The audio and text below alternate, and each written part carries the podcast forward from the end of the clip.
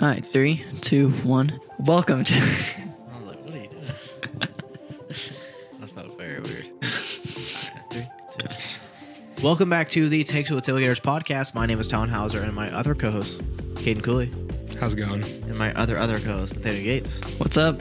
So, welcome back to the technol- technological issues podcast. English with the tailgaters. English with the tailgaters. English and technology with the tailgaters. I love technology. It's my favorite. We have no issues on this podcast whatsoever. This isn't our second take of an hour and a half long episode. No, we would No. we would never have a second take. We No, we are greatness. We would never have. You guys are listening to greatness. issues. Anyway, we do have an amazing episode for you guys. This is our mock draft special, so just prepare yourself for that. It's gonna be gas. We got best of this week, a Marvel and ESPN collab, or I should say Marvel and NBA collab. Um, MLB news, whoa, and drama, crazy. Never would have thought the MLB would have done that.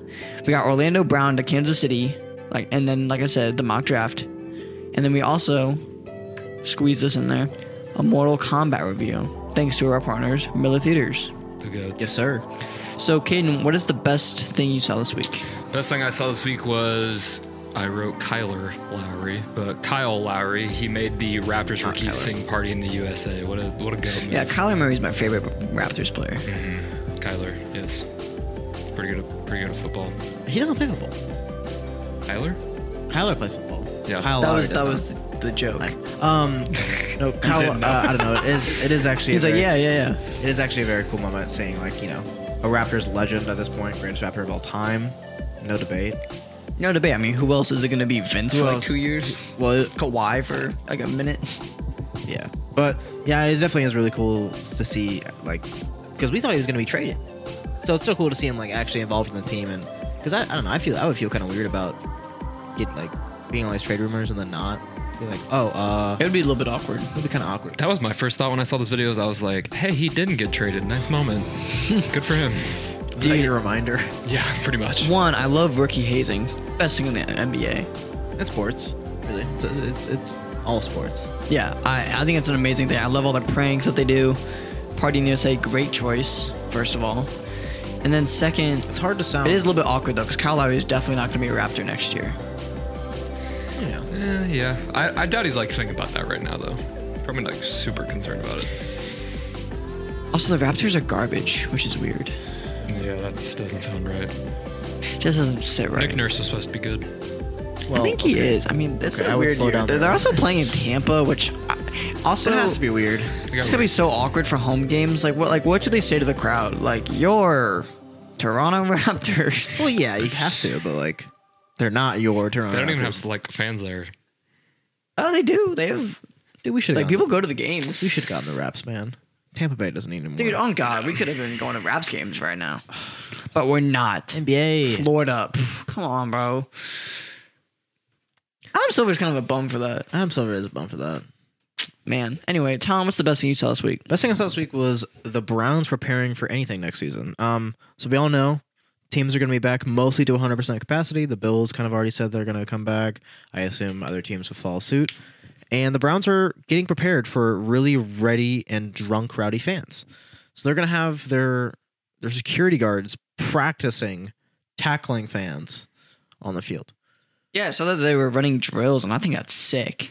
Get Yes. them ready. That is the greatest thing ever. Um, like, there's nothing, there's no better people to show you how to tackle somebody than. They should have Myles Garrett be their coach. Yeah, no, I mean they do it for a living. They tackle quite a lot of people. So, Myles Garrett could show them some cool moves, like a helmet they could throw in there. yeah, Yeah. because then it's legal, right? Because Yeah. then they're invading on your property, all American style. S- Actually, this smack them on the is super out of pocket and off topic. You see that NBA refs thing I did see that. with What? Wisconsin? That was so Wisconsin's passing a bill where if you verbally assault a ref or like actually assault them, it's like a like It's a fine and a year in jail. yeah, it's The like most against the law. Wisconsin thing ever. I think it's funny that refs are like, Let's be "We're nice to our tired refs." of getting yelled Yeah. at. Y'all are refs. It's like That's what you sign up for, bro. you literally are signing up to get yelled at. Like Like- like your job.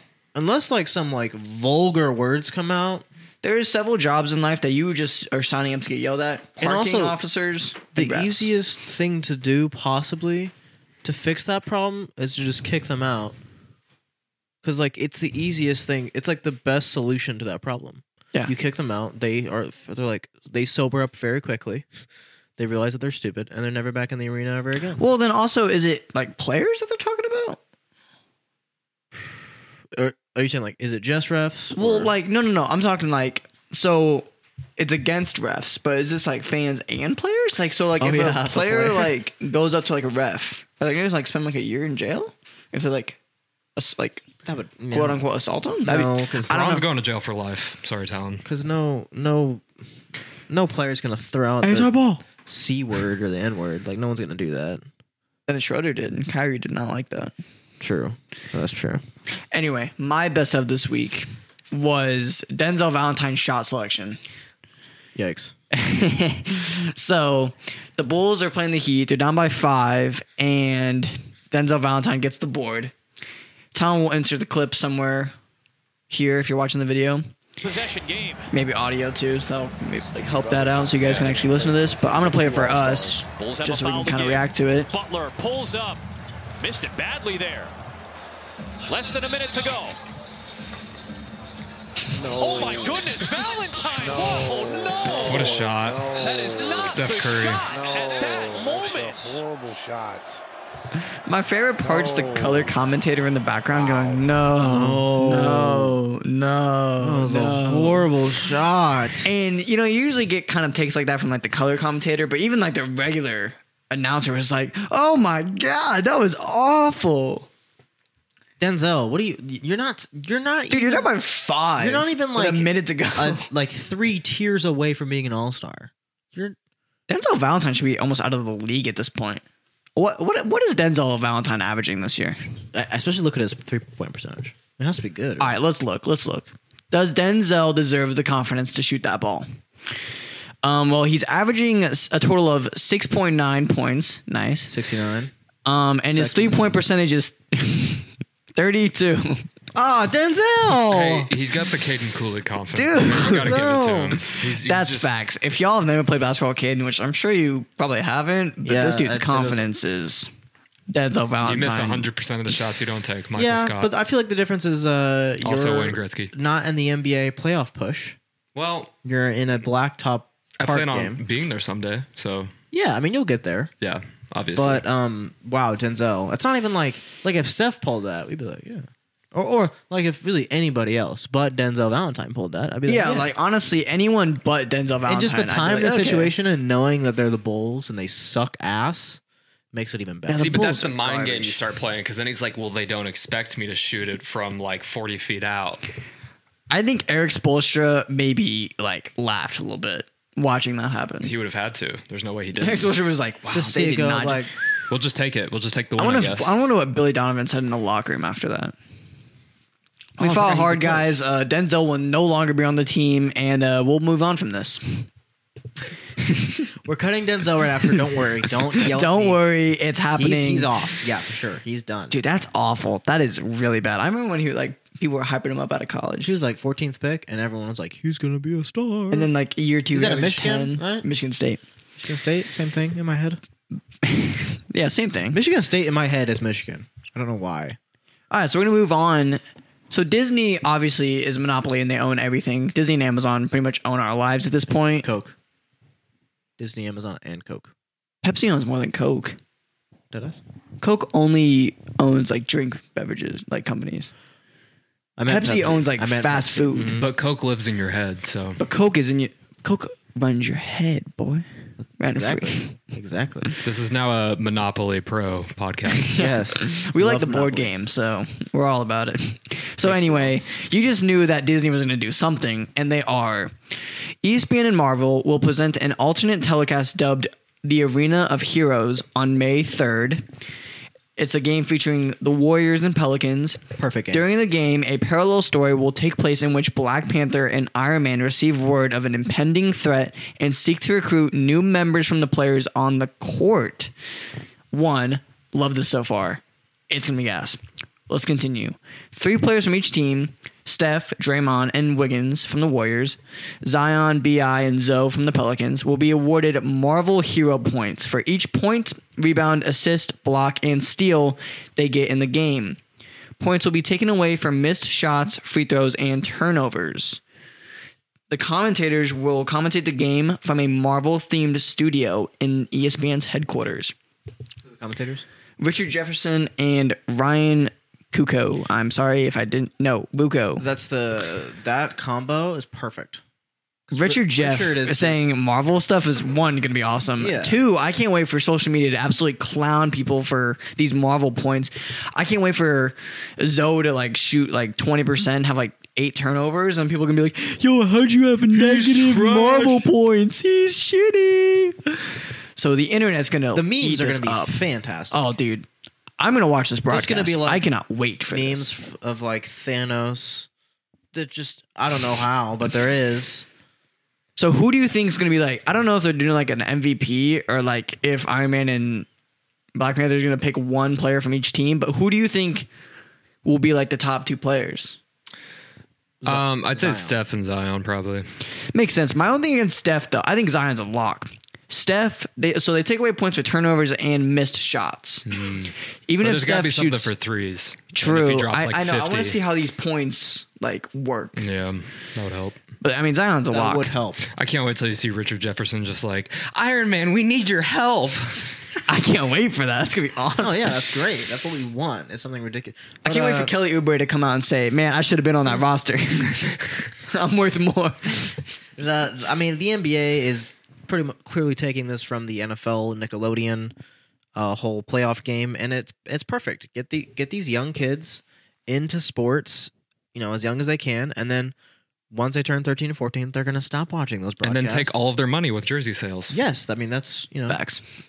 they, they got us. They did it, See all these jerseys? and that was they cost a lot of yeah. money. They did. we got money. got. And you know what? This guy right here rejected my autograph, so it's whatever. I didn't even want it. Yeah, didn't even want it. It was Mahomes. Yeah, in Patrick case Mahomes see the video. sucks. It's, it's He was signing kids autographs. Hey, I will say there were parents who were like throwing their four-year-old children to the front of that line to get an autograph. So I, I did not feel bad about not getting. Yeah, one. you will not be getting a training camp special from the tailgaters. I will tell you that. Especially from Yep. Chiefs tailgate or not tailgate. Chiefs quarterback signed to the Training tailgate. camp. Oh my god, Chiefs training camp was a mess. But that's where we that wait, but that's where we found Henny for starter. That's true. That's true. You know what? That was I take it That back. was pretty legend. I take it back. You know what? Icon. Never mind. Take back everything I said. Anyway, back to the Marvel and ESPN game. I'm excited for this. I actually think it's gonna be like really fun. You know, we're getting to the point where you know we've we've seen like 72 regular season games for like every team. Let's mix it up a little bit. And so I, I cannot wait. And I hope that I hope they do more of this stuff like the Nickelodeon game, the Avengers game. I I love this kind of stuff. Get us Do a it. gambling broadcast. Who said that? No, no. Yeah, who like, said that? No, for real.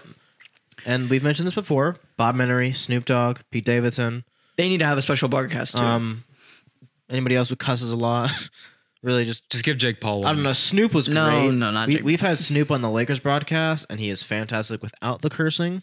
Snoop also like did like a guest thing for like the NHL 20 game, and it was also fire. He's been in like every EA game ever. Yeah, so Um, but yeah, yeah, we need a Snoop Dogg broadcast. But um, but like he's awesome on the Lakers broadcast without his with, like being censored. He'll just be like, "Get it, Bron. Get it, Bron. Nice shot, Bron. Yeah, get it, boy." And I'm just like, "Yeah, yeah, that's nice. yeah." And now I have mentioned him talking about like dope and all the girls he had. be last like that night. shit's cooler than those. It was a tightrope blunt or something. Yeah, like something like that, and that's what you That want. probably out was like the widest sense I've ever And- said. yeah, it I probably sounded like the Yeah. lamest It dude ever. Yeah, I kind of that was kind of crazy. Okay. Um, all right, next. We should move on. Next section. All right. I hate myself. All right, we're gonna talk about baseball. Now Before definitely before you hate click myself. off, okay, before you get, before you click off the podcast, Before you like click the 30 second button three times. yeah, be like, yeah, they're not gonna click. be like how be like how long they talking about baseball, guys. Baseball has drama, and we're gonna talk about it. We're gonna reward them for being entertaining. So, in case you didn't know, Fernando Tatis, the new face of the MLB, and Trevor Bauer, who's a really outspoken dude, now have beef, and it's amazing. So Tatis Jr. is this young up and comer. He's literally he was the cover of the game that they just dropped, which we'll get to. Yup. And so he Tatis has been just destroying the Dodgers. He's been destroying them, absolute terror. So he hit a homer off Trevor Bauer, and so a little bit of context: Trevor Bauer did this thing in spring training where he shut one eye and then pitched Pretty savage stuff. Tatis responded after his homer against Trevor Bauer by covering up one of his eyes to the Dodgers bench, which savage. Love that. Trevor Bauer then came out and said, Hey, this is awesome. I actually really like this. Players should be excited and celebrate when they hit home runs. They deserve it. I hate when the unwritten rules come into play and like people will just bean them. But then, more drama. Trevor Bauer was shown a video of Tatis Jr. stealing the sign from the catcher, looking down so he knew what pitch it was, and then, you know, absolutely yamming it. So then Trevor Bauer tweeted, If you need to know what pitch is coming that badly, just ask daddy nicely next time. You know I ain't scared, homie. And then Tatis Jr. responded, Tranquilo hijo. I took German. I'm, I'm sorry. Caden, you took Spanish, right? It's Hio. Thanks. I took German. My bad. I did as well. It was a mistake. Don't do it. Which, anyway, that translates to take it easy, son. And so all Take of it that. easy, son. That's what it translates to. Sorry, I had to. It, that was very white. A lot of white moments. We Take it get easy, boy. The, the, the listeners understand how white I am. Sorry. Okay. Just gets pastier and sorry. pastier. by Yeah, minute. God. So anyway, all of this was happening during the most entertaining series in baseball for like the last three years. Padres at the Dodgers. So then on ESPN, primetime game, the game goes into extra innings and it was a fire game. Mm-hmm. Not only did this all happen, but MLB The Show has taken over the sports gaming world. So absolute huge dubs because it came for on baseball. Xbox. Yeah, it's finally not only on PlayStation anymore. Which honestly, a sports game being an exclusive is a joke. It doesn't make sense.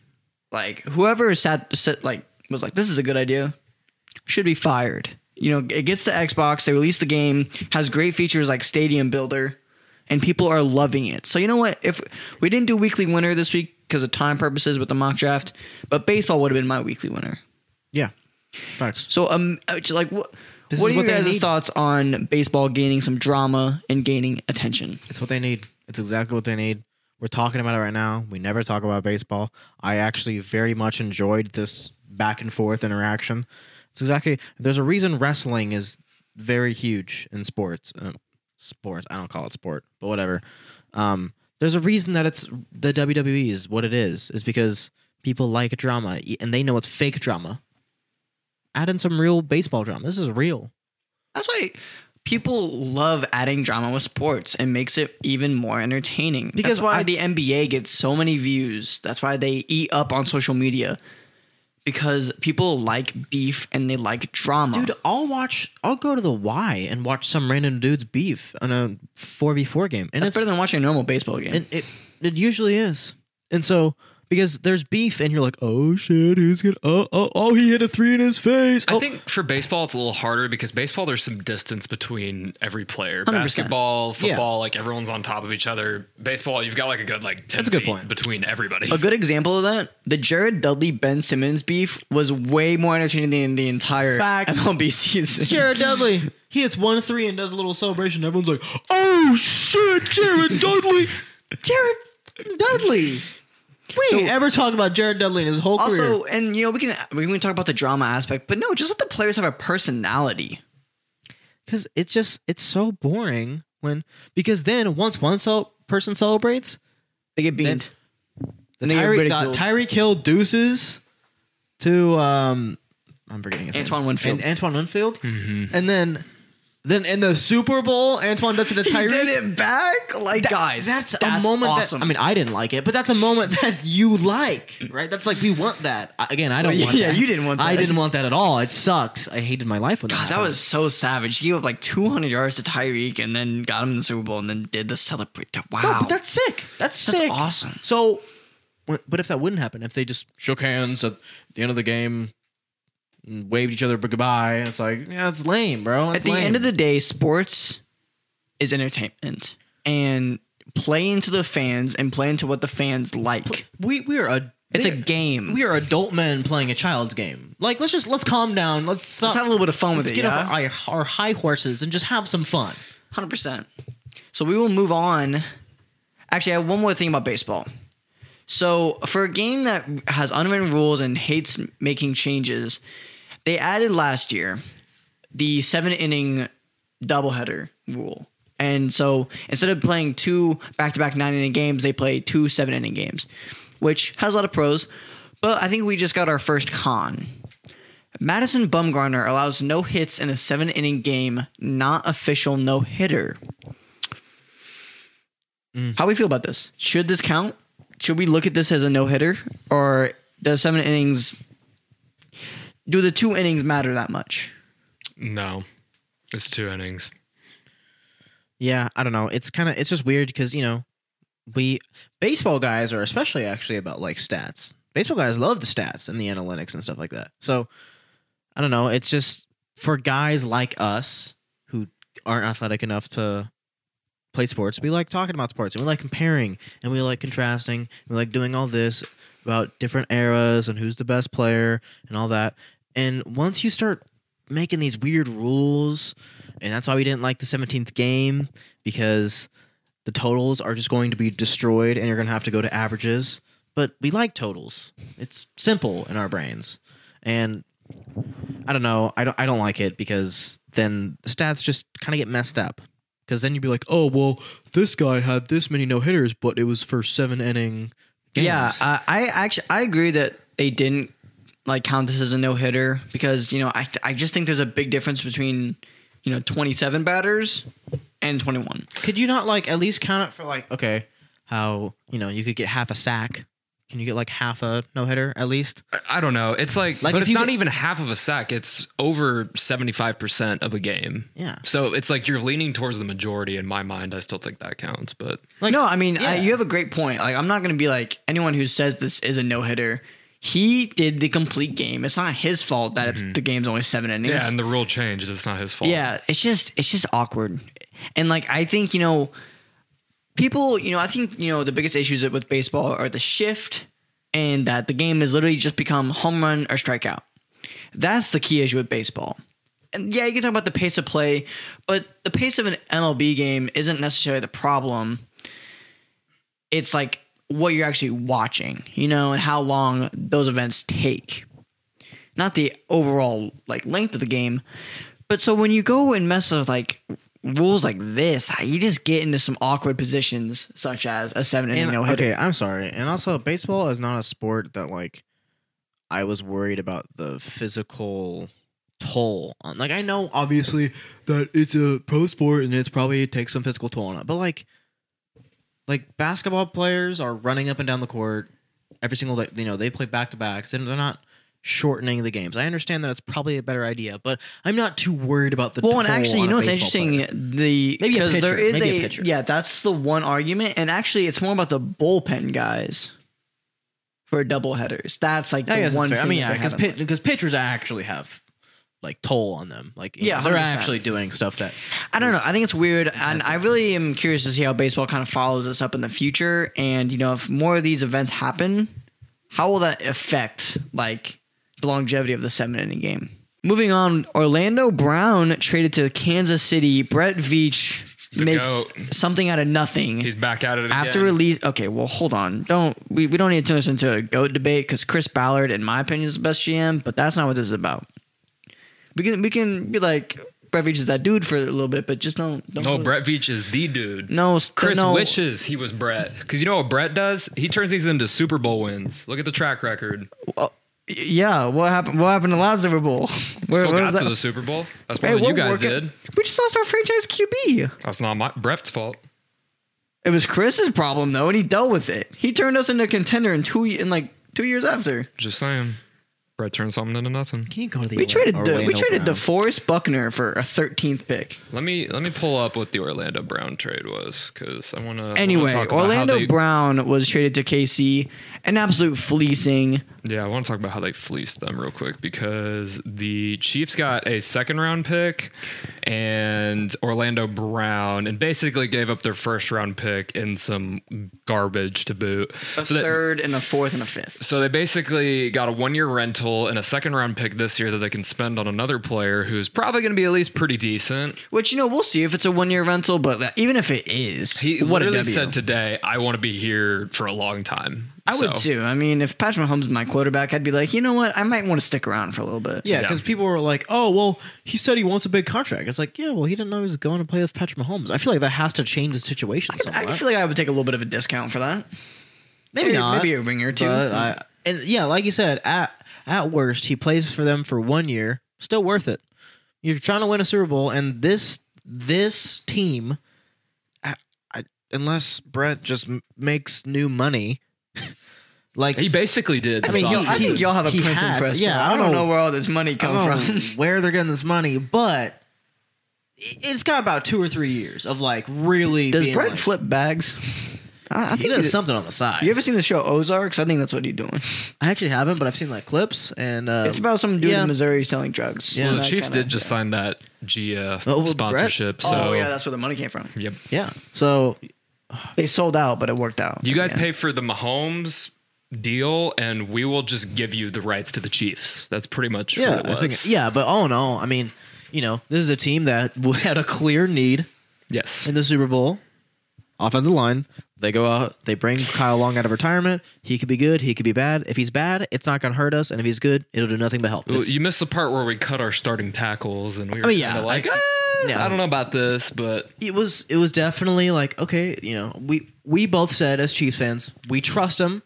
I've seen him do this magic before, but it was like, but if he doesn't fix this, this could be terrible. Yeah, already you add three great additions. The Doctor coming back is one of those additions. But you you know you had Thuney and then Orlando Brown now. He now. was the best guard in football. and now you have now you have the rest of the offseason to, fill, to figure out the other two positions. Yeah, and then it, like that worked out great. it really, I mean, there's no reason they shouldn't be at least a top seven, top six offensive line in the league. No, not at all. I mean, it, it could be top three, Well- uh, but I don't want to be, you know, I don't want to start just throwing shit out there. and I really think this moved the needle for me personally because I had probably like Bills and Bucks in the Super Bowl. I hadn't thought about It's it a too weird way to say Colts, but Yeah, Colts. Um, he didn't say Colts; he said Bills. Yeah. um, but I mean, this really moved the needle for me because I thought the biggest Chiefs problem was their offensive line and keeping Mahomes, you know, safe after he ran for 500 yards in the Super Bowl. So Five hundred million dollars is. that's a lot. Half a billion. I want to protect that. Yeah. So for them to just go out and like flip the O line around, that being our biggest issue, I think that really, you know, helped Christ. bring this team back to a level where they could actually be in the Super No, Bowl. I, I like. I'm again. You know, we are very realistic fans. We try not to be like go to the bowl every year. We're winning. We're the best. no, but this put them back in the Super Bowl for but me. there's no the the football fan in me goes okay. There's no if they are not in the Super Bowl, if they're not winning the Super Bowl and at least in it, it is a major disappointment. Yep. At barring like any major injuries, which all this alludes to the Colts. But no, on a real note, I, all jokes aside, this is a great trade. I mean, they literally took what was going to be the worst offensive line in the league, and like Talon said, made it top seven. Granted, you know we got to see what they do with like the draft. You know, that there are going to be some rookies in here, but I mean, the reality is, is they went out and got not the best guard, but a top three guard in the league, and then a top three tackle. So here's their starting O line right now. Left tackle is Orlando Brown. Left Oh, guard also, is okay, I also forgot Kyle Long. Yeah. Left guard is Joe Thuney. Their center is Austin Blythe, who we had him last year. Is okay.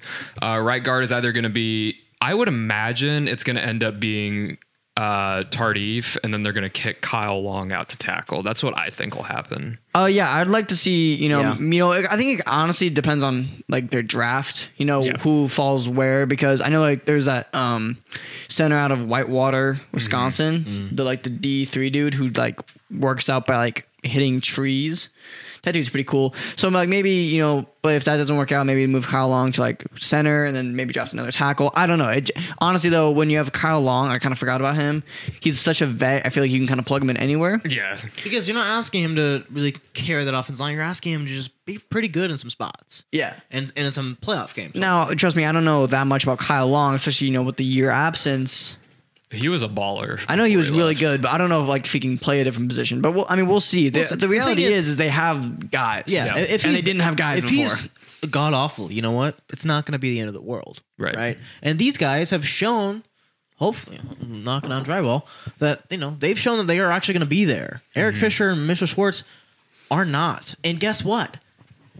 Week 15, week 14, Chiefs are like, hey, one one of our offensive linemen got injured. Oh, Eric Fisher, you're healthy now. Do you want to re-sign with us? Why not? Yeah, I actually heard some rumors that I don't know about Mitchell, but I know Eric was talking about possibly re-signing Eric is just the because.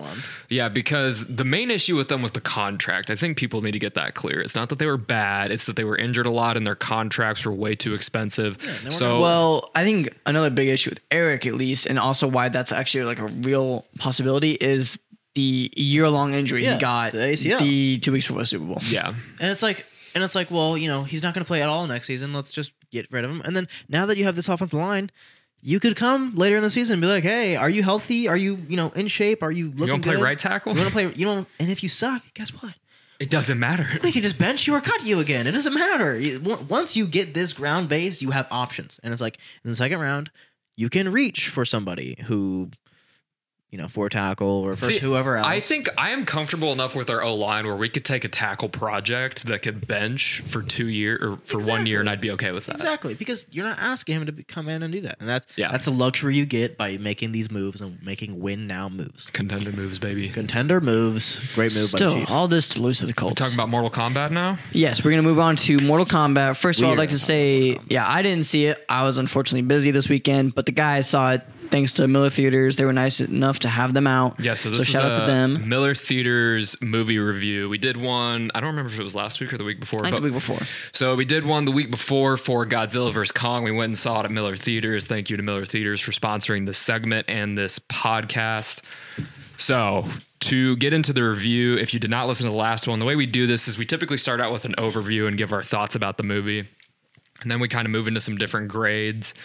Uh, we gave Godzilla a 66 out of 100. So just some things we go off of. We grade the plot out of 10, CGI out of 10, fighting, acting, entertainment value, and then we give it a grade out of 100. So we're going to go ahead and start off with the overview. And I want to start off with the bad because I feel like there's a lot less bad in this than there was good. So we might as well just get it out of the way. Um, the tone of the movie is probably the biggest complaint I've heard it was very glaring. Because it kept bouncing back and forth between and I need to preface this with saying it is a video game movie, so I can't take it too seriously because it is not trying to be serious until it was trying to be serious. And that's when I can start judging it because this movie started off very, very serious. Like Cole, guy with a family, obviously spoilers. Um, Cole, guy with a family, um, he's trying to protect his family. And then we get to the point where we're like making jokes about cutting people in half. So Yeah, it was like if you want to do that, if you want to make jokes about cutting people in half and really embrace that this is a video Mm-hmm. game movie and it's not that serious, then that's fine. And if you want to have the like the first seven minutes of the movie was like the most like dramatic, yeah, and it was so good. and it was awesome. And I thought that was the tone for the whole movie Yeah, because that's so what they set up. Just like pick one, dog. Like just pick a tone. And yeah, I mean the corn. I think it, the problem was it wasn't just jokes; it was super, super corny lines, and then you would have like super in depth. Yeah, it's not even like you got like mood changes throughout. It was like literally line to line. Yep.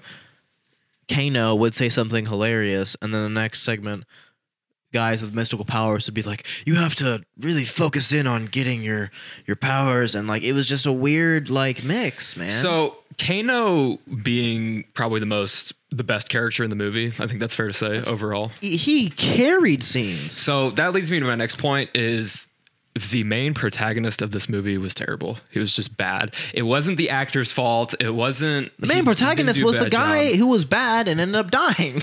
Let me I need to preface this with saying neither of us have ever really played Mortal Kombat like that. I think we've played a little bit off and on, maybe not- just like the fight fights, but not- not like the story. Yeah. Um, I never watched any of the old movies, so I came into this with like an open mind about Mortal Kombat. You're not gonna hear us like it wasn't accurate to the game's lore. Like Um, also, it's a video game movie, so it's like sometimes you have to branch off in different directions, anyways. But so the main protagonist, his name was Cole. He's a totally new character to the Mortal Kombat franchise, apparently.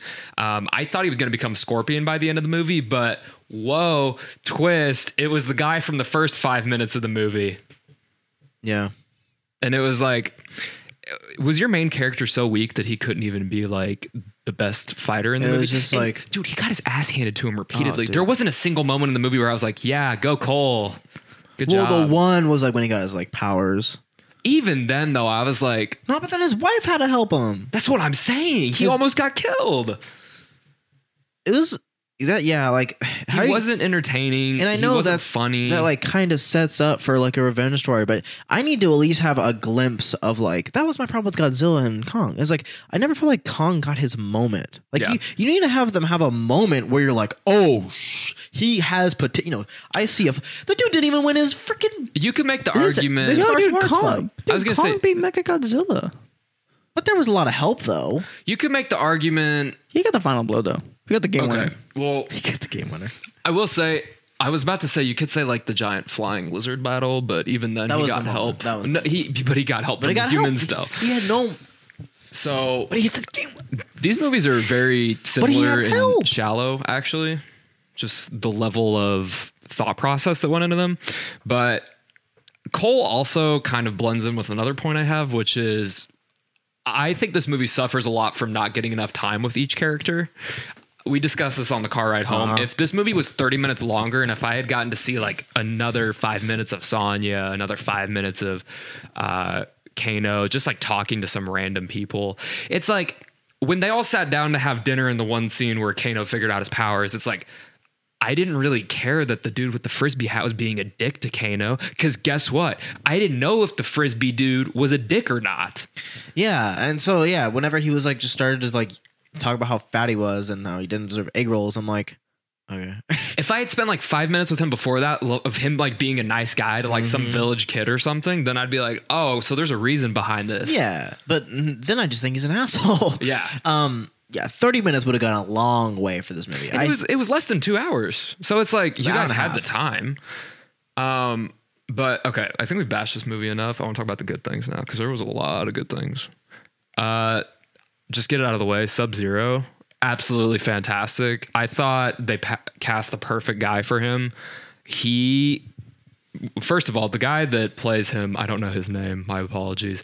He is an actual uh, mixed martial arts fighter, so he knew what he was doing. oh, dead ass. I didn't know that. Um, his CGI looked incredible. I loved how every room he went into, there was icicles hanging off the ceilings. Every time he took a step, there was ice forming. E- even like his like introduction moment to Earth Realm was like, oh, there's snow coming down, and then it's like, oh, the scary ass ice guy that's throwing hail at my car. Mm-hmm. yeah, no, he definitely he felt like he held weight during his scenes. Yeah, and like obviously he was super overpowered, but I mean that was kind of the point of him, Yeah, right? he- Because they even had be. they had the discussion like, oh, you can't take Sub Zero on one on one, like you need everyone's help. Yeah, and it's like, yeah, not even these guys who have superpowers can even that it's not even that they're like, man, you're trying to take him 1v1, like they literally like, don't do that. Right. Well, I mean, even they Scorpion, had no confidence. who had already fought him once, he needed Cole's help at the end of the movie to beat him. That's how strong this dude was. Cole is trash though. Cole is trash, but he was Cole's like trash. he was kind of there, He was there. Just like in every scene he was. He Yeah. was, he was there. right? He was there to look pretty. So the Sub Zero fight scene brings me to another point. These fight scenes in this movie were amazing. I mean, that's why you came to see That's the, movie. That is the appeal. If you like anything in the movie, it's the fight scenes. They were well choreographed. They look great. They became a little bit predictable, but that's like any fight scene, really. Um, it became very like you knew, like, oh, this guy's losing the fight. Someone's gonna jump in here. Right. But- it was like good amount of gore though. I will say I think they kind of overhyped the amount of violence there we're was getting. okay, but that was weird though because there was like there was a like a pretty chill level of gore. Mm-hmm. And then there was that one scene with the frisbee. Oh yeah, just that was like, out of nowhere. that was out of pocket. And it like was they like- hadn't even like suggested they were going to go that far yet in the movie, and I was just like, I didn't oh. even get like you saw a couple moments of like blood and like, but it wasn't that like you know like nineteen now. I'm like okay, I can handle this mentally, and then I see someone split in half like, and I was like, oh, I don't kind of like I don't want. Did I need to see that? right. My Like e- again, choose one. Choose Yeah. either all gore or because it happened in the middle of the movie and it caught me off guard and it just ended up being gross. yeah, and that's one of those things where you get to a sequel and they probably fix it, right? Yeah, I would That's imagine. the thing. That there's there are so many things in this movie that are very easily fixable. Mm-hmm. The only thing that isn't fixable to me is your best character. One was bad. I mean, he was bad the whole movie, but he technically was good for a while, Mm-hmm. and you kind of expected him to turn at some point, and then he died So the guy who carried all of your scenes no longer is there, unless he comes back in some sort of reincarnation, which would I wouldn't put it past this you know fantasy world. But Right. but like if he's not coming back for another movie, I don't want to hear Cole try to ha- make these jokes.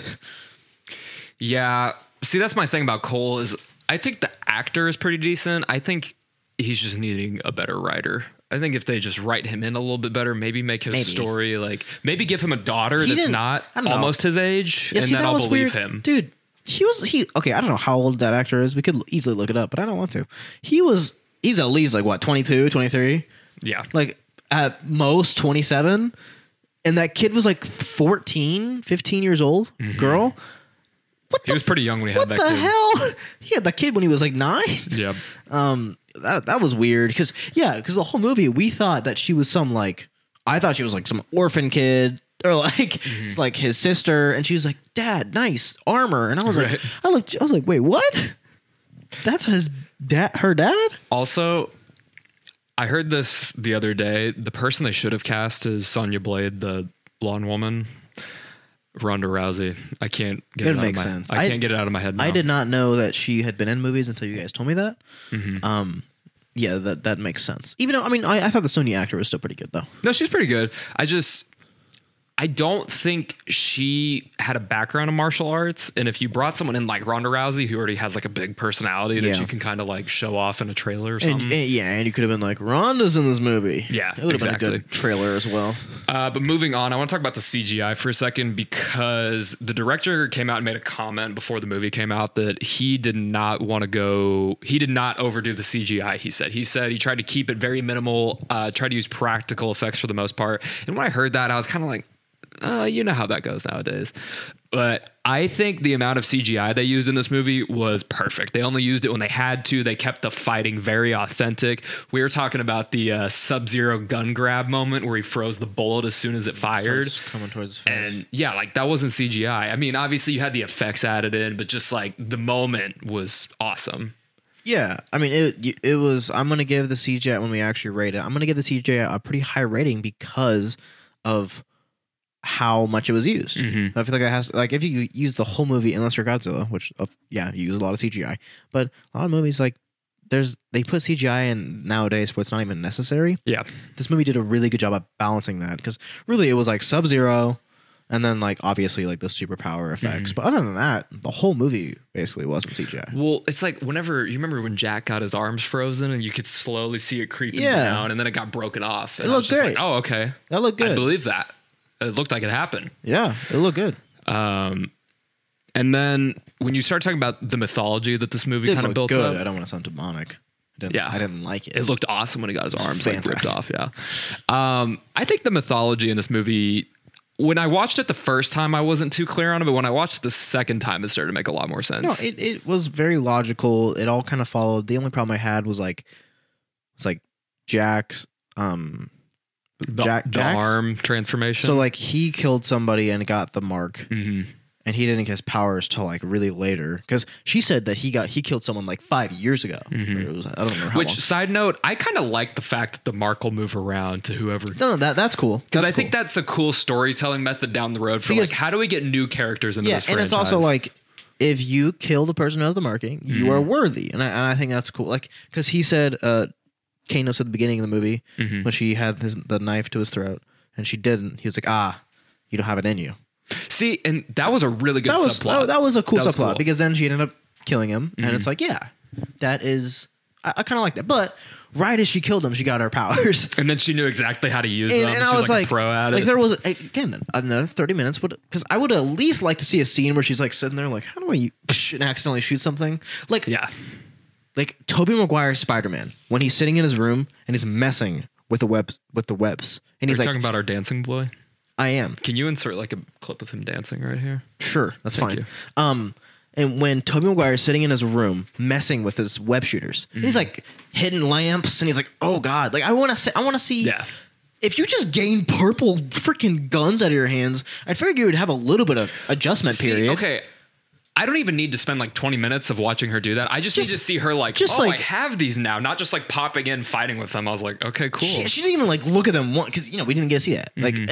a, a literally, a, not even an extra five minutes, like an extra 30 seconds to five seconds Right. of her being like, oh shit. All right, so if we start talking about grades for this movie, um, we're going to start out with plot out of 10. I'm going to say six. I think six is a pretty fair number. It was pretty believable plot for what they were kind of going for. Yeah. It was six, for sure. Um, and then CGI, eight and a half, eight. Eight and a half is great. Um, it, it was great because it wasn't that used that much, and I think that should be in account. So I feel like eight and a half is good for the CGI. When it was used, it looked phenomenal. Exactly. When it, was, used the perfect. It was great, and when it wasn't, it. Thank you. Like I Mm-hmm. don't need CG on my face all day. Fighting, this is so close to a ten because I mean, yeah, it's about as close as you can get. The only thing is like it was kind of predictable to certain points. Yeah. Um, and also some of the fighting, the problems I had some of the fighting kind of kind of was the plot. Mm-hmm. Because like I didn't like how Cole was kind of ass, but that's more plot than actual fighting. yeah, that was more him just yeah, like that's growing that's into more his of the thing. story than the actual like the actual fighting. That's what you're there to see. Choreography was great. We have already talked about that. So, So fighting nine and a half. nine and a half. I mean, I think that acting in this movie was they were pinned a little bit because of the writing was super corny, like I said, and then it kind of kept switching back and forth. I think they did a good job with what they were given. It's also kind of falls in the same category as how we graded Godzilla for me. Of the writing was just so bad that it's hard to come back from it at times. Yeah. Uh, I will say we do we don't have a writing one, so I might incorporate that a little bit in there. Yeah, Um, I would give it like a five. It's you know it's not yeah. it's not great. I'm gonna be honest. It's it's not nothing to be hyped about. But it's not god awful. It's not it's not gonna ruin the movie for you. I mean, not for me. It didn't ruin the movie. Um, the acting itself. So, I would say. So when we talk about the entertainment value, I would give this an eight out of ten personally. I think it was very entertaining to watch. Obviously, I watched it a second time, so it wasn't too terrible. I think I think eight's good. Like it's, I would I would be fine if someone said seven point five, because you know there were things that irritated me in the movie. They said the word Mortal Kombat a million times. Um, I, I get it. It's, And the pacing got really slow in the middle, which was a little frustrating. I will say it that. was so it was so like fast slow fast like it was just Yeah. so again they, they you could tell another thirty minutes and maybe a second movie will change a lot of people's opinions because not a lot of people like this movie. You know but what? I'm taking it down to a seven. Forget the eight. All right, so we gave the plot a six out of ten, CGI eight and a half out of ten, fighting nine and a half, acting was five, entertainment was seven, for a grand total of a seventy-two out of hundred. Still a little higher than Godzilla. Still a little higher. Yes, a little bit. I mean, it's a more well well rounded movie for sure. Yeah, Oh my I think you God. can say that. Um, that was Mortal Kombat reviewed from Miller Theaters as part of our movie reviews per Miller Theaters. Thank you for sponsoring. This. Thank you. All right, so now we're going to move on to the main course, the mock draft. So, off camera, we decided how how it's going to go. Caden has the first overall pick. I have numero dos. With the first overall pick in the There's that. 2021 draft, the Jackson Jaguars. Jackson The, Jag- ja- the Jackson Jaguars. Jags. It's late. Okay, we've done this twice now. I'm tired. Uh, the Jacksonville Jaguars select Ja'Marr. Ch- no, I'm just kidding. Um, Trevor Lawrence. This one's easy. It's been a wrap for like three years. Let's just get to the second pick. Like, oh, I'm the second pick. I forgot. Um, all right. Uh, you know, I I don't think I necessarily agree with it. Um, but I, I think it's kind of a lock at this point, and it, it would be kind of annoying to do any other pick. Um, Zach Wilson from BYU, easily the number second pick. Um, the Jets have ob- kind of locked in him as their guy. I don't necessarily agree with it because it's like, hey, this guy is basically Sam Darnold. They're like, oh look, he made he did a throw on you know on his opposite shoulder, rolling back from the pocket. It's like, yeah, Sam Darnold did that in actual game, and Zach Wilson doing that in the pro day, and we're freaking No, out. I, I think Zach Wilson definitely got a little bit overhyped, but And also- that being said, I do think he's gonna be a really good NFL I think, quarterback. I think he could be really good. But the thing is, it's like NFL, it matters where you go, and it feels like the Jets are just going to be in five years, and they're going to be like, oh, Zach Wilson. I disagree. work out." I think the Jets the Jets had a lot of culture change. You know, getting Robert Saleh over Adam Gase already. that's that's huge a huge, huge step. Um, the receiving corps is actually pretty nice. You- you know, yeah, shut up. nice. Pretty, nice. It's pretty niche. Niche, pretty niche. It also is pretty niche. No, because niche would be like Would that be saying Like- like, the receiving corps is small? Niche is whatever you want niche to mean. Yeah, yeah, kind of. Well, I prefer quiche, like the breakfast dish. Anyway, I actually like the receiving corps, so I think Zach Wilson's going to thrive here, especially under Saleh. So, Zach Wilson's off the board. Now, I have the 49ers. Now, there's a pick that they should do and the pick Uh. that I think they're going to do. And in our last mock draft that we did before it got ruined, thanks technology, we actually uh, picked Justin, or no, Trey Lance. We, uh, we did pick Justin Fields here. I picked Justin Fields. I'm going to pick Trey Lance. No. I'm going to do it because. Smoke and mirrors. But is it? I th- I hope it's smoke I have and mirrors. never heard so many things come out of a singular scouting department about how many quarterbacks they're looking at in the span Facts. of two weeks. No, that's that's 100. percent That's fair. I am doing this because of what I expect to happen, not what I think should happen. Justin Fields to me is the clear number two, but maybe the scouts know something I don't, and I'm gonna go Trey Lance here because that's what. Yeah, I have learned that when there's smoke, there's fire, and yes, it could be a diversion. But do we really think an NFL team's that smart? I think an NFL team moved up to the third overall pick for something better than Trey Lance. I think they just saw Trey Lance Ow. play and they were like, "Wow, this dude's really cool. We can pick him." Wow. And that's what they're doing. I uh, I also the one thing that trips me up though, uh, among other things, but the main thing is there are two guys, are Trey Lance and Mac Jones. Those couldn't be two opposite dr- draft prospects for quarterbacks. Some guy who's played with NFL talent, played against great talent. You know, he's really just going to fit in your system, ready to go. You know, draft him and he's ready to go. And then Trey Lance, it's like, well, we've never seen him play, but he's really talented, and it, they're two opposite players. So having those guys as your narrowed down options, it feels like you don't know where your direction's at whatsoever. And when you trade it up for the third overall pick, that doesn't make sense, does it? People people have overthought it. I think that's what it comes down to. People just sat there for too long, and Justin Fields was an option for too long, and they're like, "Oh, that's old news now." All right. We're, we're bored of that. well, you, you threw a wrench in my plans for the Falcons because No, no, you, no, I- no, I didn't. You, your pick for the Falcon, Falcons is still there. I know. go- go but get 'em. I should take Justin Fields. Oh yes, he, but not yeah, no, bro. But they want Matt Ryan part two. So they're taking Mac Jones in my mock draft. Wow, Um, Mackie boy. I'm going to be honest. A lot of people think that there's no reason that the Falcons would draft Mac Jones. And I call you stupid because why would, number one, the 49ers They're our leapfrog listeners, you? dude. You can't call them stupid. No, I'm just okay. Not the listeners. Damn. Are stu- the listeners know people that know people that know okay, people. there you go, there okay. go. Yeah, Those yeah, guys yeah. are Those guys are idiots, idiots. dumbasses. So there is a reason that the Falcons did not give up their fourth overall pick. The Dolphins had the third overall pick, which the Niners got. The Niners obviously think that the Falcons are taking a quarterback here, or they would not have traded up this high.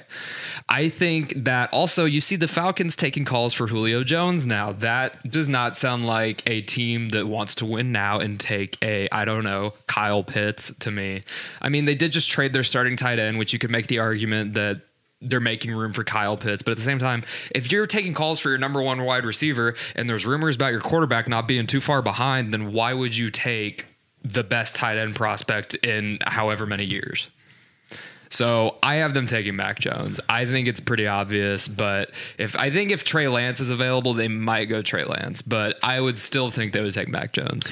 I think Justin Fields and Trey Lance are better quarterbacks, but I, I do like your reasoning. You Mac make- Jones make is very similar. argument. You really do.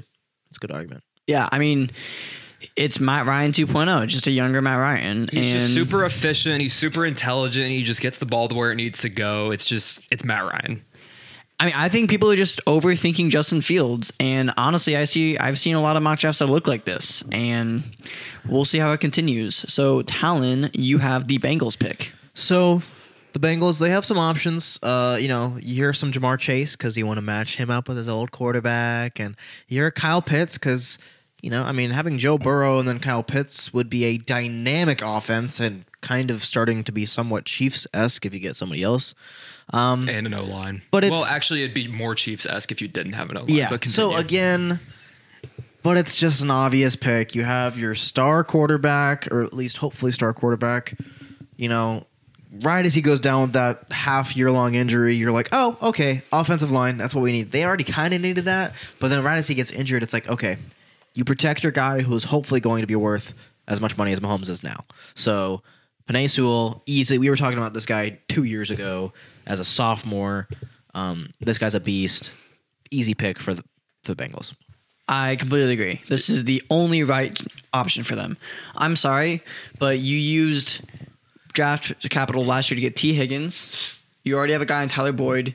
Um, The receiving corps is fine. the receiving corps is fine. If it's going to be anybody, it's going to be it's either Pitts or Penei, and protect your quarterback. Come on, dude. He literally just got a don't. year long injury. Yeah, use your fifth overall pick to get the best O lineman in the class to protect your first first overall pick from last year. And Joe Burrow was running around a lot last year, and he's not like He's not a scrambling quarterback. even though he can, he can definitely do it more than people think. Most quarterbacks But these days he- can scramble, but they he doesn't need to all the time. he shouldn't be.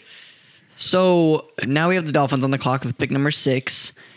Honestly, Justin Fields falling this far can really create some trade noise, you know, because you have a couple teams that could take quarterback coming up. The Lions, not the Panthers, but the Broncos could. So I think a trade, if the Dolphins feel comfortable with that, is very, very likely. see- That being said, at number six, he's got to get taken sometime. The absolute freak named Kyle Pitts. so Kyle I Pitts fell in concur. both of our drafts. Yes, to He did one numero before, and he was also at six. I don't think he fell. I think he. I think that's where. I he think should Kyle be. Kyle Pitts is either four or six to me. yeah, I completely agree. If it's not Falcons, it's it's uh, It's Dolphins. Well, I mean, I could see the Bengals picking him. I wouldn't be that surprised. You guys need to remember. Teams draft based on need. They don't. If this was based on talent, it would go Trevor Lawrence and then Kyle Pitts easily.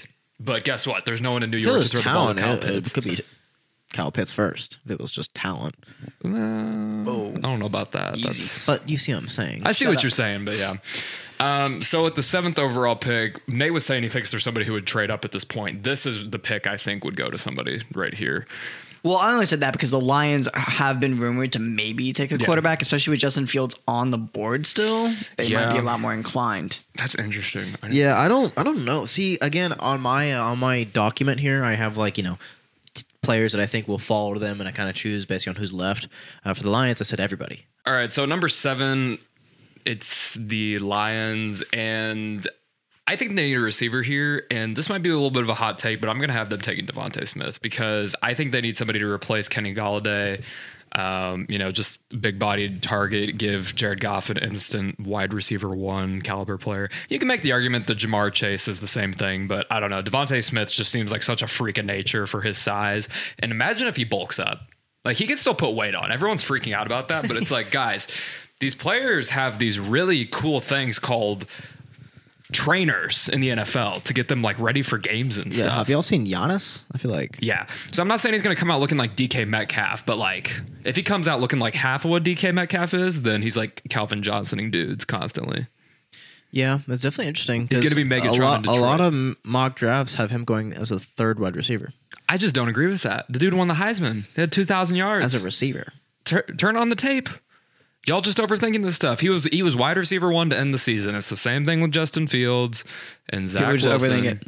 People overthink it. So I don't think Detroit messes this one up. I have them taking DeVonta Smith. All right. T Dizzle. You have left me with the interesting choice here because the Panthers have traded for Sam Darnold. They do not need Justin Fields. They do not need Justin Fields, But apparently, But- according to PFF, their need is a quarterback. Yeah, which is dumb. and Justin Fields is still on the board.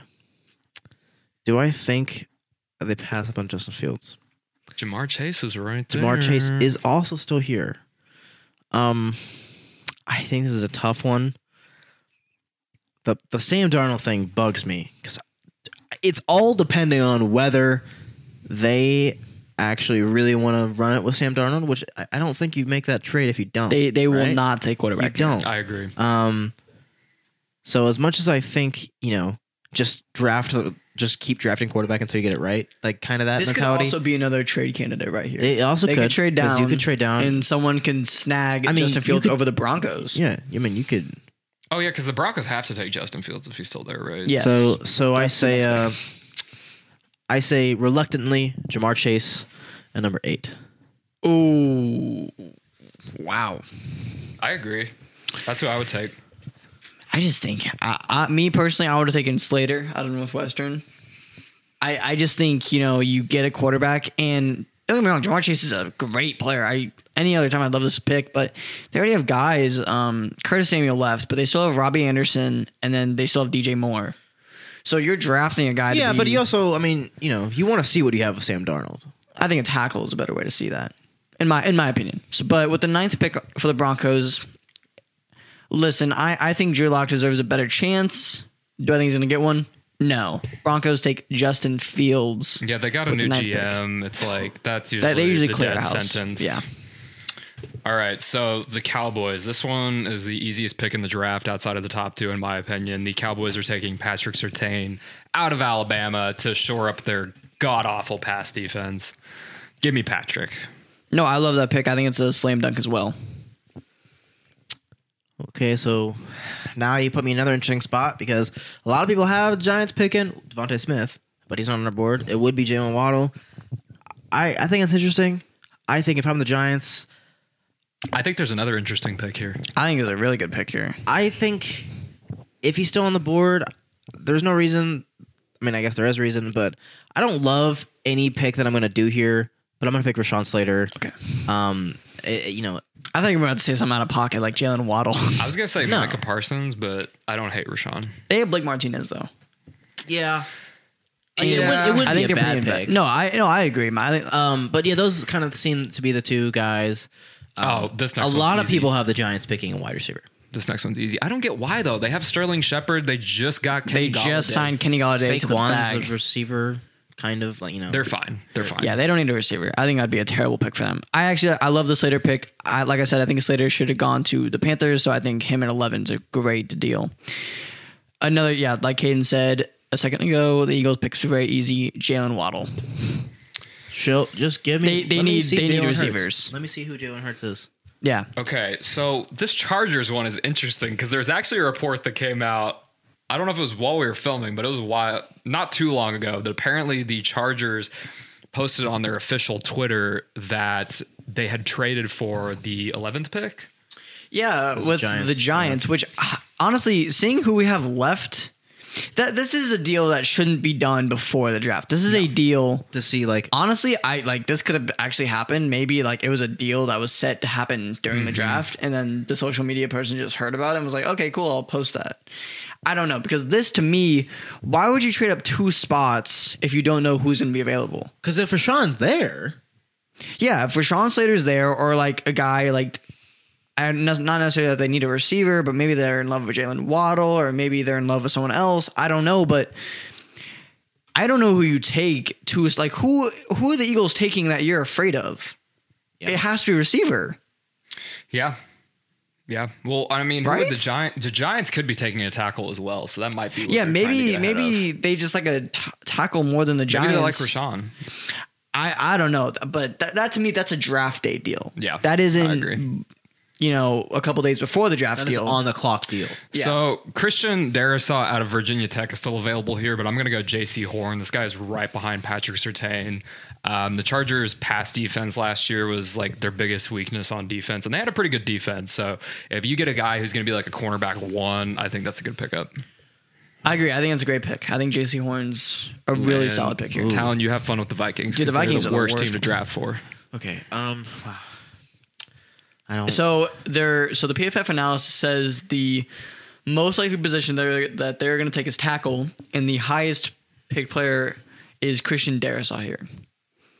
So just I'm I'm just I mean, throwing out some yeah. I. I mean, that's a very clear, clear choice. Let me pull it up because because it's that or edge, right? I mean, that's the two that we've been talking. yeah, and I just think Edge is a little bit of a reach here. yeah, exactly. I would so almost say tackle is a guarantee for them. And- like, somebody to help Kirk out. somebody to help Christian Dalvin. is I think there there's a better edge, maybe. Alijah Vera-Tucker is also so pretty good.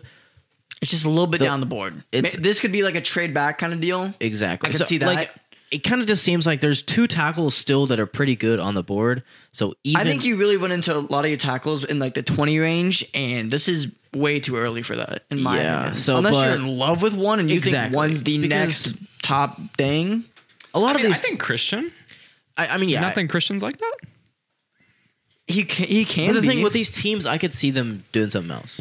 Like I can, I don't know. Yeah, but you have to remember the Vikings don't pick till the next round, so this might be their last chance to get a top tier tackle, and that's what they desperately need.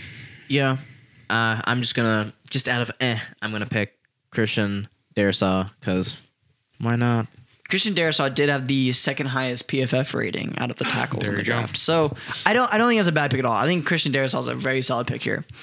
Uh, now I have the New England Patriots, who I think would have loved to uh, take uh, Mac Jones here. I think they loved Mac Jones, even though Bill Belichick looked disgusted by him. So now I'm left with the interesting thing. I could take Micah Parsons, who's one the best available, and two, I could see them taking a linebacker. Christian Barmore is also interesting here. There's also some smoke about them trading up into the top ten. Yeah. Um. To me personally, I don't know, man. I think they go kind of off the board here. Not really off the board. I think I'm going to take Rashod Bateman. I was gonna say, like, I was kind of looking at that. I was like, Rashod's still there. Um. I really think they want to take a receiver, and if Jalen Oh, Waddle I picked the is available, I think that'd be awesome. Damn it. But I, I, I don't think they want to take Micah. I, I just don't think that's a real position they need. And but Bateman is. Yeah. So this next one, the Cardinals at 16. Um, he's still available. I think this is a slam dunk. I can't believe he's still available. Um, Christian Barmore. Their D line last year was pretty atrocious. So to get a interior pass rusher who's actually you know can pass rush, it's going to do wonders for their D line. I think Christian's a great pick here. I think that's exactly what I would have gone with as well. Keep building up that defense and let Kyler and D Hop figure out the other what, side. they got Chandler Jones, JJ Watt. Have them mentor him, Christian. Yeah, those are pretty good mentors. Ooh, that's a that's a ooh, that's pretty good. So, um, that I definitely really like that pick. Guys, there's somebody still sitting on the board here. And then the Raiders. Um, Yeah, there's a quite there's a little bit of a gap, but I don't think this team takes them. the, yeah, that's the thing is you know Micah, he, he's there, but do the Raiders pick him? I- I don't know. I don't. I don't know who they pick here. That's my thing. Is like they need cornerback, and I can see them going Trayvon. Safety is a little bit. Yeah, I think safety is an interesting one. I also accidentally picked Trayvon, so he's on my board. So and that's also messing me up. oh, um, that does kind of hurt. Whoever picks Trayvon, I'm just gonna have to pick Rashawn, Rashad there for him. So I mean, you could see Greg Newsome because you know he's a corner. They need a corner. Um, you could see Trayvon. They need a safety. I, I, I don't really know where to go here. I, sure? I'm gonna say Alijah Vera-Tucker tackle out of U- Wow, USC. that was wow, that's a not. curveball. I mean, I definitely like. I'm not like that's not out of left field, but that's definitely um an interesting one. I personally would have gone with Mike or not Micah, uh, Trevon. I think safety is a position of need. I think their secondary is still not what they want it to be. And also, look at the quarterbacks in their division. Look at the passing games in their division, especially if we had the, you know, we had the Broncos taking Justin Fields here. I don't know, man. You might want to stock up, but you know what? In your defense, they really did lose a lot of their O line. Yep. So O line Yeah. is a huge problem that they need to address. This could be another. If things don't play out how they want, they could trade down as well. Yeah, they. I, I mean, yeah, that they're them, the Vikings, maybe the chart. Obviously, the Chargers. Um, there's there's about three or four teams that I see good. The teams are really interesting because there's a lot of good guys, but they're pretty niche needs. Uh, so I have the Dolphins next, and I uh, I, th- I still think they want to take a receiver eventually in this draft. Now I think if Rashod Bateman was here, that'd be an interesting discussion. Uh, but he's not, and that's reality. So Elijah could be interesting for them. Elijah is interesting. I think this is a little bit earlier than I feel good about Elijah going. Uh, Elijah is a guy who I've seen, you know, kind of bounce up and down on draft or mock drafts. So this is another one that I really would hope they trade out of. But there's a there is a need that they have that now this is a little bit of a reach, but I'm gonna take Kwity Paye here from Michigan Edge. Interesting. I think they do need an edge. I think their defense is awesome. They're making, you know, we had them taking Kyle Pitts, so obviously the offense just got a lot better. Let's talk about the other side of the ball a little bit. I'll just make this real quick. Micah Parsons to the football team. That's a slam Yes. dunk. He's ranked ninth, and the football team is picking 19th. So that's Yeah, you know, linebacker um, prospect that s- drops ten spots rank wise. There's no way he and falls they that far. they need a linebacker, so it, really works out. Yeah. Now, but they're also a team that can make a lot of noise with maybe getting a quarterback. So we'll see.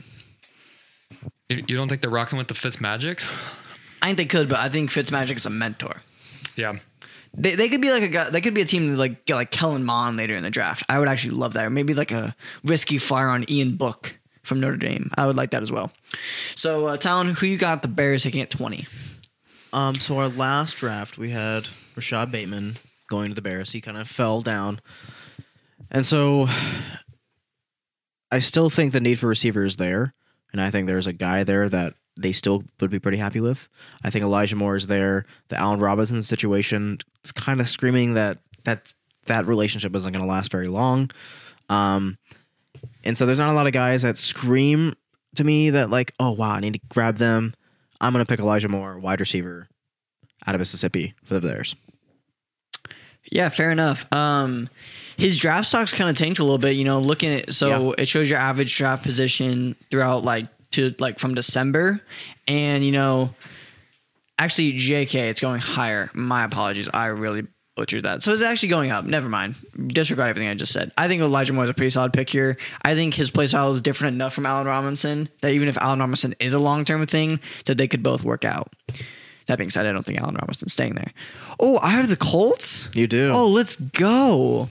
What receiver are you picking? None, because we don't need a receiver. Oh, People hate on our receiving corps, but guys, T.Y. Hilton with an actual quarterback who can throw the ball further than 30 yards without like almost tearing his arm off. didn't you hate on your receiving corps? I hate on us because we're injured. Yeah. not because we're bad. that's fair. Parris Campbell is going to be a stud. I am taking that to the grave because he's the fastest player on our team, and he's played like three games. He's had unfortunate injuries. God, that Harrison Smith hit was really Well, not Michael cool. Pittman is really the big guy. Michael Pittman. Jr. has wide receiver one potential. Like I said, I think Ty is really going to have a bounce back year. He really turned it on the second half of the season. I think him and Carson Wentz are going to be clicking. Uh, and then we have thinks, Zachary guys. Pascal. And if he's our fourth, then I don't think we need to draft one. So maybe next year we'll see with Ty and maybe Zach leaving. But I think we're okay for now. Uh, I would have loved to take Edge. I like if I didn't have to take Kwity Paye for the Dolphins. I think Kwity Paye is a really good pick here. Yeah. Uh, I really do think we're gonna go edge, so I'm gonna take Jayson Oweh. Not Jalen. Jalen. No, Interesting. but uh, see, I also um, I kind of want to go corner, but you know what? I'm gonna go edge. I think I think edge is a big need for us. I'm gonna go Jayson Oweh. Oweh. All right, I'm on the clock with the Titans. Um, give me Greg Newsome. They need a corner. God damn it. I'm sorry, Tom. I was gonna pick him with the Jets. That's a good pick. Actually, That give is- me Caleb Farley. I like Caleb Farley more. I mean, okay. All right, Caleb Farley. Um, I mean, yeah, He's I off was, the board. I was literally just Screw gonna you pick- guys. It was we literally just swap picks. Like, okay, so you're picking Caleb. Um, I am the New York Jets. and you're taking Greg Newsome. Greg awesome. Newsome. That was that was quick. I Pretty- like that. pretty That quick was two pretty picks efficient. there. Couple corners off the board. I'm the Steelers, and this is a wow. This is an interesting one. Yeah, it is a little bit it's Steelers tough, here. isn't it? So yeah, the Steelers is not a fun one to Every pick, we- you know, we swap picks, so um, I like how we get a. I got the Colts. I, I, I it's worth that to me. They're so bad. They don't even have a running back as their needs, and they don't even have a starting running back. So Najee Harris is an interesting one here. That being said, I don't necessarily love Najee Harris as a first round. I it'll be a reach. listen. Running backs aren't as valuable in today's game, and that's just fact. So why would you waste your fifth um, year extension on a running back? I just don't think that makes sense. You know, do like are you gonna have a running back in the in his prime for five years? I don't know. I think So- Depot just fell. I, I think that is not the pick here. I think I would, I would love it in the second round. I think Najee Harris to the Steelers would be awesome, but trade up in like the early second round. It's doable. I know you guys can do it. So that leaves me with some like Trevon's still on the board, but they don't need safety. Jeremiah's here, who I think is another solid player. They don't need linebacker. Tackle. This, this is a little bit early for tackle still. Like Walker Little's there.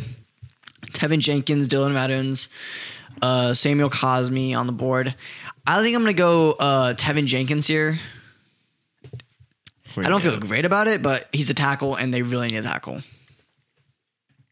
Good pick. I like Teven more than Walker. So. I think I do too. Is it my pick? Yes. Yes, it is. Okay. Um, damn.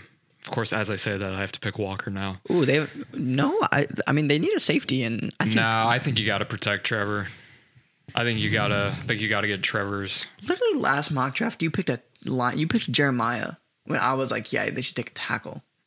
I don't remember. possibly. You you whore. I'm taking a tackle though. Give me Walker Little out of Stanford. You're you're such a whore. Now this one should be a slam dunk. Yeah, this Talon. is Don't think slam about this dunk. too hard, please. It's a pretty easy one. Browns Jeremiah. Okay, I, I was I was waiting for him to say something really out of pocket. Uh, Jeremiah, that. I'm gonna put that. on Okay, the now this is a little bit interesting because now the. Ravens are on the clock. I think their biggest need is wide receiver, but they also need a tackle and an edge. And tackles and edges are available in this realm. And they also have pick 31. So this is quite the interesting. Guys, is Trayvon gonna like go undrafted in the first round for us, or like what's going on with him? Actually, I drafted him technically. Uh, well, the next team that needs a safety is the Bucks. So maybe they could just absolutely get a steal out of this. So Wow, that'd be okay. interesting. Uh, Jaelan Phillips is on the board here, but I, I I'm gonna go with Terrence Marshall. They need they need a receiver bad. It's a little bit of a reach, but yeah, I agree. I The think teams a- below them could be picking. Terrence Now Marshall there's well. there's receivers that I like more. Like I think Ronnie Moore is gonna be a better receiver. That being said, he's too close to Hollywood Brown, where it's not. It's it's the same thing. You're just having a second Hollywood Brown. That's not their issue. They need a big guy who can go who can be a red zone target. I think that's what they really need. And I think Terrence Marshall really offers that. He's 6'3. He caught 10 touchdowns last year and 13 the year before. This guy's going to be a red zone machine. Give me Terrence Marshall Jr. All right, I got the Saints. The Saints are, if they went like some They- random fourth round quarterback here, I wouldn't be. They don't have. Malcolm Jenkins anymore, so safety could be a possibility. Yeah. Um. Who's left? it. Okay. See, they do need a corner opposite of Marshon, so I might go with Sante Samuel here. That's a good pick as well. I might go with Sante. damn I'm, I'm gonna go with Caden. Sante. I'm sorry, Talon. I think I'm just Asante's a taking good every one. pick all that I'm about picks. to like, dude. I was like, oh, Ooh, now the Packers are left with an interesting board. I think Terrence Marshall and Asante would be amazing picks for them. Maybe they trade up because I don't like the rest of the board for the eh, Packers. like, see, I'm like, okay, they need a receiver, and then you come here, and it's like, Oh, see, no, there's a, there's a couple. Rondo- they, they're reaching a little bit, but there's a couple interesting options. And then, okay, let me see the linebacker situation. Let me get off this thing. It's you know, you got a Nick Nick Bolton there as a linebacker. He's out of Mizzou. You gotta take him. He is out of Mizzou. That is interesting. Um, I think Nick Bolton's more likely than Rondale Moore here. yeah, I I agree. I think Nick Bolton out of Missouri is probably the most the way our draft has fallen. I think they actually trade up a couple picks, but realistically, without without doing any trades, Nick Bolton to Green Bay. Also, Trevon Moehrig, who's still being here, I think obviously one, we didn't really plan on him sliding this far, just kind of how it shaped out. I think the Jags could have taken him. But honestly, at this point, I think someone trades up. Mm-hmm. I think a guy who's ranked 16th, his average draft position is 23, and we're now at pick 30. Someone who needs a safety, maybe a team earlier in the draft, like the Raiders or even the Vikings come back into play, or the Cowboys. I think that'd be cool too. Cowboys, so yeah. I, I think Trayvon will be gone at this point, but just how it kind of played out. I could almost see the Cowboys trading up to 32 for mm-hmm. him. I think that'd be an interesting spot. I agree. He won't fall this far, but Yeah. in this mock draft. Yeah, for sure. So I have the Bills. Now this is an interesting one because they need edge and corner. I got two good edge guys staring at me. The corners are just at this point. Corners aren't really there at this point in the draft. Uh, also, the Packers could have gone with Jamin. Uh, I don't know if it's Jamin Davis or Jameen Jameen Davis. I don't know. Out of Kentucky. Jamin's still on the board too. Jameen, J- I think it's Jamin. Looks like Jamin. I feel like Jameen would be cooler though. It's jamming. He's just jamming Jamming. Davis. I don't know. Actually, that's kind of cool. Uh, I think I'm gonna go. Oh, should I? Uh, the, the exact it, man. It's a little bit tough because they're very similar. I mean, they play the same position, so obviously they're kind of similar. Um, I think I'm gonna go Jaelan Phillips here. It was one or the other. It was Yeah. him or Az- Azeez. Okay, I'm up with the Ravens now. Um, who'd you take again? Okay, Jalen. So here's my problem. The Ravens, Dillon uh, Radunz, sorry, I just butchered that. He'd be the next guy on the board, but the reason they traded Orlando Brown to the Chiefs is oh, this is the Chiefs pick, by the way. The reason they traded him to the Chiefs is because they wanted a faster O line, apparently. So they're not going to take a guy who's almost 300 pounds. I'm just going to put that one out there now. Um, Is there is like Samuel Cosmi smaller? I smaller? wonder if Alex Alex Leatherwood's still here. I like him a lot personally. Leatherwood. Um, Samuel Cosmi back in like That's a great name. January was supposed to go in the top 20.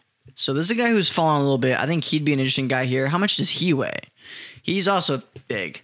okay, he's bigger. Okay, actually, you know what? Wait, hold on. There's still one more guy. Dillon A- Alex. Leatherwood. Yeah. Nope, So he's also bigger. Um, Hey guys, offensive linemen are big. I think that's what we're learning. so Yes. yeah, I guess Lamar wants somebody who's like 6'2", 220 or something to play the line. I don't know. He wants DK Metcalf as a lineman.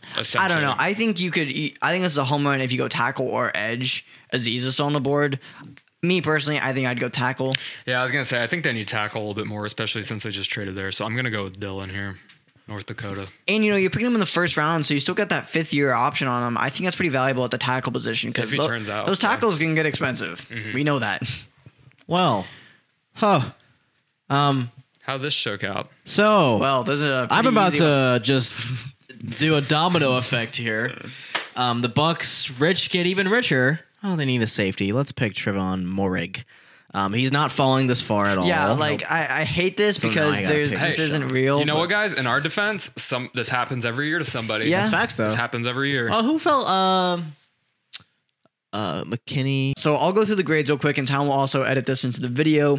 Trevor Lawrence A plus, Zach Wilson A plus, Trey Lance A plus, Damn. Falcons Mac Jones A, Penei to the Bengals A minus, Kyle Pitts B minus because it really doesn't fit a need, but still, come on, it's Kyle Pitts. Excuse me. Um, DeVonta Smith got an A, Ja'Marr Chase A plus, Justin Fields A plus, Patrick Surtain B plus. Rashawn Slater to the Giants B minus, Jaylen Waddle A, Jason Horn A minus. You got a B minus for Sean. I got a B. What's the difference? Um, you can like uh, like change your sliders a little bit. and Oh, just slider difference. Um, I think I put like my value of positional need a little bit Oh, higher. okay, so okay, sorry. okay. You're like, wait a minute. I was like, that's the same pick. No, yo. they just hate you, telling you, I idiot. was like, what did I do? Uh, Jaylen Waddle A, Jaycee Horn A minus, Christian Darrisaw B plus, Rashod Bateman B, Christian Barmore to the Cardinals A, Raiders Alijah Vera-Tucker B, Kwity Paye to the Dolphins B, Micah Parsons to the football team A, Elijah Moore B minus, Jayson Oweh A minus, Keelan Farley to the Titans A, Greg Newsome A plus. Yeah. Teven Jenkins B plus, Walker Little B B plus, Jeremiah to the Browns A, which honestly, come on, should be an A plus. They need Yeah, to what? like, come on, he fell. Like, come on, come on, PFF, give it to us. uh, Terrence Marshall A minus, Asante Samuel B plus, Nick Bolton A minus. So good job, Town. That was kind of a risky one. Jaelan Phillips A minus, Dillon Radunz B plus, and then obviously the rich get richer. I don't think it's gonna happen, but how it played out. And Tom was saying this. Xavier McKinney did the exact same thing last year, where he, this is a guy who should have been in the 15-20 range, falls to the second round. So, not the most unlikely thing in the world. We literally just saw it happen. Trevon, Trevon Moore got an A plus to the Bucks. I really hope that does not happen. Yeah. Yeah, uh, as a person who's in the AFC, like let's not do that. So yeah, that's our mock draft. We hope you guys enjoyed. Can't wait to see how right we are when we pick the entire draft right and there's not a single trade. Yeah. Pretty exciting. Yeah. I agree.